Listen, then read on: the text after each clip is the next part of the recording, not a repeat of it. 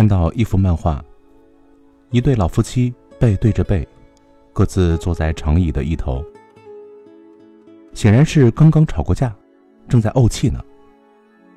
下雨了，老头面对着老太太，却伸长胳膊，把手中的伞递到老太太头上，任凭着自己被淋湿。画面下面是一行字：“不老的爱情，就是吵一辈子的架，生一辈子的气，依然为你遮挡一辈子的风雨。”我心中不由暖暖的，想起了老爸和老妈的婚姻。老爸和老妈的婚姻是媒妁之言。谈不上什么感情基础。我小时候，他们几乎天天在吵架，每次都吵着天翻地覆。好几次，我看到他们实在是吵得厉害，以为他们第二天就会离婚。那个年代，离婚可是一个惊天动地的大事儿啊。晚上，我一个人躺在床上，想着我会不会就成了没人要的孩子呢？忍不住眼泪湿了枕头。第二天早上，我正在盘算着。如果两个人离婚，我怎么办？谁知老妈早早的做好了饭，招呼老爸说：“吃饭了，今天做了你爱吃的红薯粥。”老妈的样子和吵架时判若两人。老爸也像什么都没发生一样说：“再切点咸菜呗。”这样的情景见多了，我也习以为常了。有时任凭他们吵起来，我甚至能够做到冷眼旁观，坐山观虎斗。只有一次，忘了为什么，他们吵得太凶了，老爸把桌子都掀翻了，老妈把碗摔在地上。那个时候我刚上初中，正在叛逆期，经常和父母对抗着。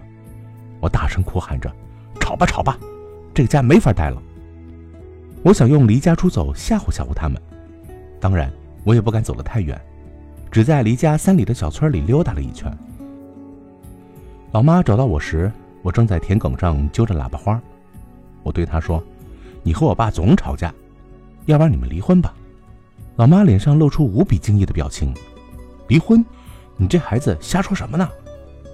本以为这次以后他们会收敛一些，哪怕少吵一架呢，可是并没有。我再长大些，渐渐明白了，吵架也是他们交流的一种方式，他们从来没有想过因为吵架而离婚。直到那年，老爸被查出患上了冠心病，老妈一下像泄了气的皮球，再也不整天气鼓鼓的、满怀斗志的去和他吵架了。即使老爸急了，数落他：“我说你呀，一辈子做事就不过脑子，整天糊里糊涂的。”老妈也乖乖的听着，还会细声细气的说：“行了，你别生气了，我认错还不行吗？”从此，老爸一个人的战争没有了硝烟。两个人之间真的有了一种相濡以沫的味道。老妈的胃不好，老爸总是会买上一些小米，帮她熬粥。听说山里的小米好吃，老爸呢还悄悄骑上自行车，走了四十多里路去山里买小米。老妈知道后骂他：“你这老东西不要命了，你不知道自己是个病人吗？”老爸却嘿嘿一笑，说：“人家医生都说了，我这病是最轻的。”一点都不碍事儿，还让我多锻炼呢。我终于明白，老爸老妈之间是有爱情的。都说少年夫妻老来伴，可是人老了，不仅仅是个伴儿呢，还依然有最美的爱情。人会老，爱情不会老。老年以后，爱情会更加的深厚浓情，像海一样，一辈子深情厚谊，都在里面。